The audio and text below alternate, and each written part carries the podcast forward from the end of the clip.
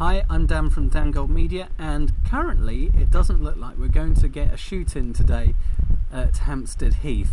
Um, just working on a piece of um, commercial work. It was going to be very interesting, but doesn't look like it's going to happen today.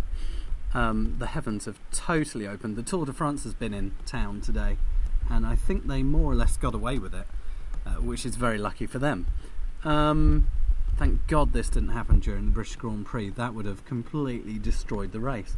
However, lots has happened in the last uh, 10 months of Dan Gold Media running as an independent organisation, and I've got so much to update you with. But um, I'm going to get back on the phone to organise uh, a reshoot. I think I don't. I just cannot see this clearing today.